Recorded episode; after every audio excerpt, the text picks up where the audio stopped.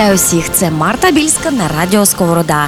Марта переконана, що історія людства одна велика пригода, найкрасивіша сторона якої історія культури. З цього й розпочався її авторський подкаст.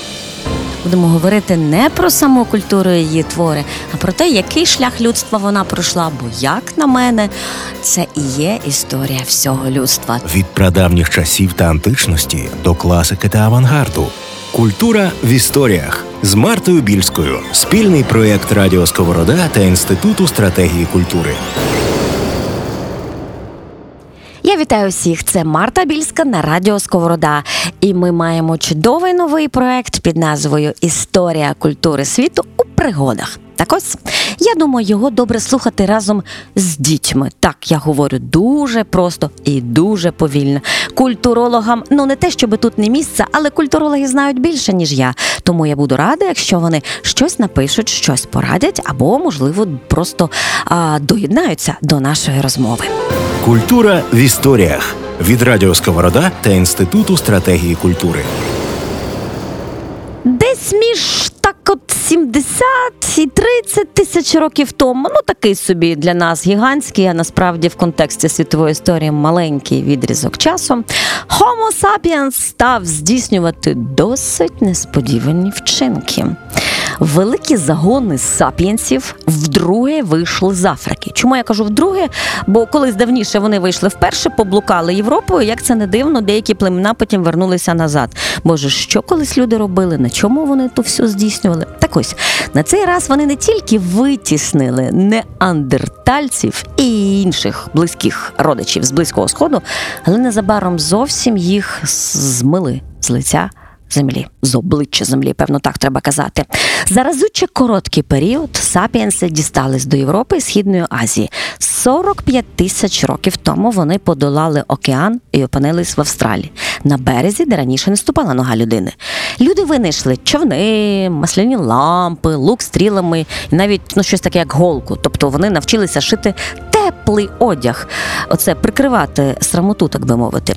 Перші предмети, які ми з впевненістю можемо назвати ювелірні вироби і твори мистецтва, якраз цим періодом і датуються. І тоді ж з'являються незаперечні свідчення існування релігії. Торгівлі і соціального розшарування. Так, воно все йшло разом. В чому ж причина переможних успіхів? Як змогли витіснити в темряву забуття інші види людей?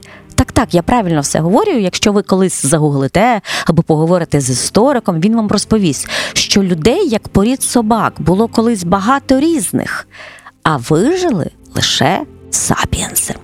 І чому не не могли ті інші встояти перед натиском, навіть міцні і міскуваті, ті, які не боялись холоду, неандертальці, не змогли перемогти сапіенсів?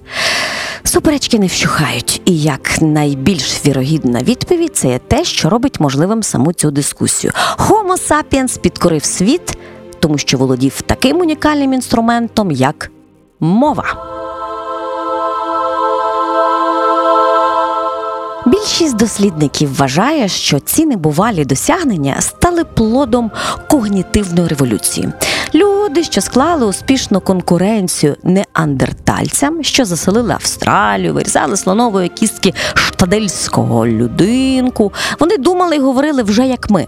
І ось якби ми зараз познайомились з художником з печери Штадель, так так, там також знайшли унікальні а, знахідки, які я вам потім ще запрезентую.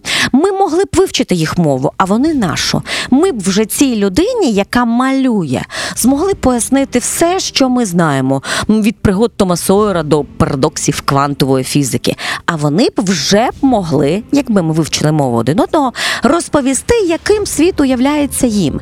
І ми повинні пам'ятати, це ж не була перша мова на землі, адже своя мова була в кожного виду тварин. Зелена мавпа здатна попередити з інших зелених мавп, обережно нас атакує тигр, лев чи хто там був в той час.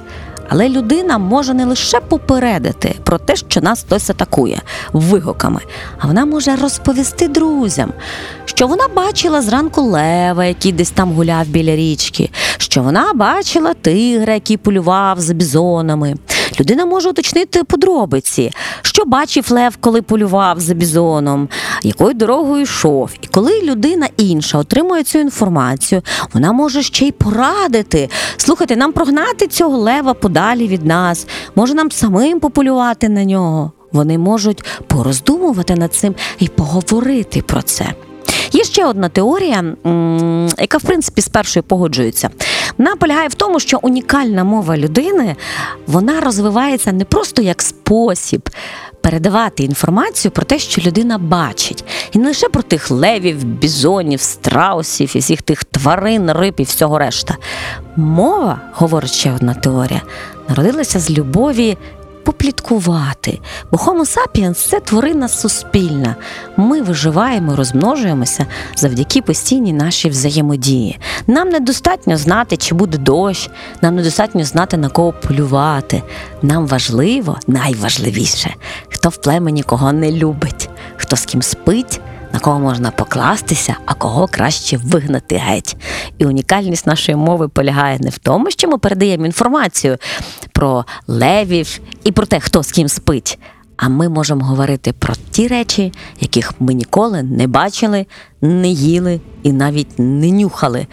Наскільки відомо, лише сапіенси вміють обговорювати речі гіпотетичні або ті речі, які просто суперечать фактам. Легенди, міфи, боги, релігії вони якраз з'явились в результаті цієї когнітивної революції. Багато тварин і люди так вміли раніше попереджати про небезпеку. Наприклад, там не знаю, увага, слон нападе на нас. Але лише Homo sapiens навчився говорити щось на кшталт слон це дух нашого племені. Давайте поклонятися слону. Здатність обговорювати вигадки це найбільш дивна властивість мови сапіенсів. Цю мову, насправді, мову людства можна назвати мовою вимисла.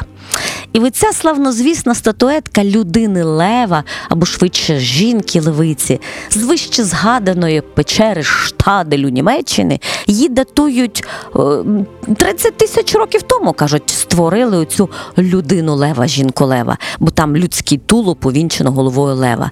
Так ось це перше незаперечне явище, цей перший незаперечний твір мистецтва доказує здатність людського розуму уявляти речі, яких в реальності не існує. А чи це не культура? Культура в історіях. Рекомендовано для дітей та спільного сімейного прослуховування. Ви не можете свою кицьку поділитися з вами найсмачнішим кормом, пообіцявши їй скільки завгодно цього корму після смерті в раю для киць. Чому так важлива ця вигадка? Адже вона вводить в оману, вона відволікає від реальності. Слухати казки про героїв давнини, мріяти про єдинорогів, молитись неіснуючим духам збирачам, чи це не даремна втрата часу, чи не краще витратити цей дорогоцінний час на е, допування їжі, боротьбу з е, ворогами або, е, вибачте за слово, в тваринах це так називається злягання. Хіба забиваючи собі голову фантазіями, людина не стає менш придатною для реального життя? Але мова вигадки дозволила людині не просто віддаватись уяві, а робити це колективно. Ми навчились сплітати загальну для всіх міфологію е, біблійну. Ну чим, наприклад, там знаєте, в австралійських аборигенів теж є легенди про предвічні часи, націоналістичні міфи сучасних держав. Ця загальна міфологія наділила сапіенсів небувалою здатністю до співпраці, гнучкої співпраці в колективах. А комахи також співпрацюють в великих колективах, але вони це роблять е, за жорсткими, такими простими правилами і лише всередині своєї родини.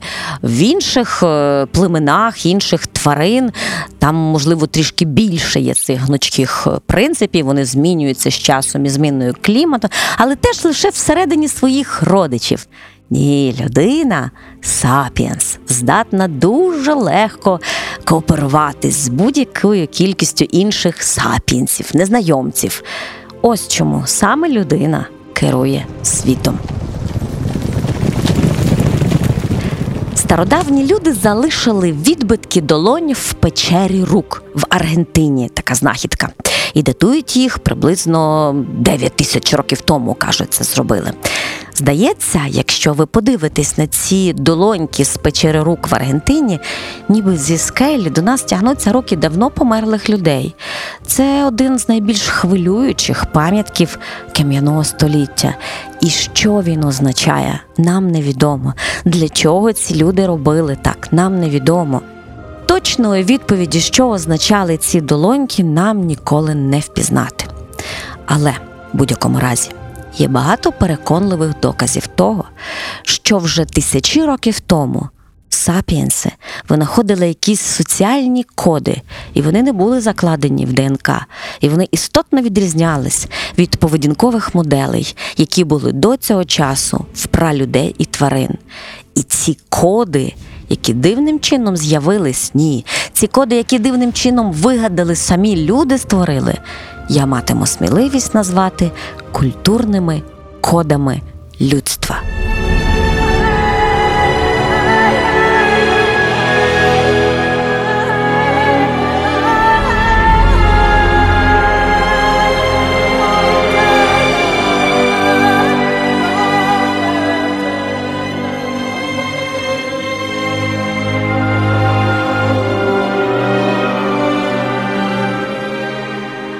Перші знахідки, які ми категорично вже можемо назвати витворами мистецтва, про першу розфарбовану мушлю, про першу маску красиву, яку створили люди, та багато інших унікальних знахідок людства я розповім вже у наступній серії на радіо Сковорода. З вами була я, Марта Більська.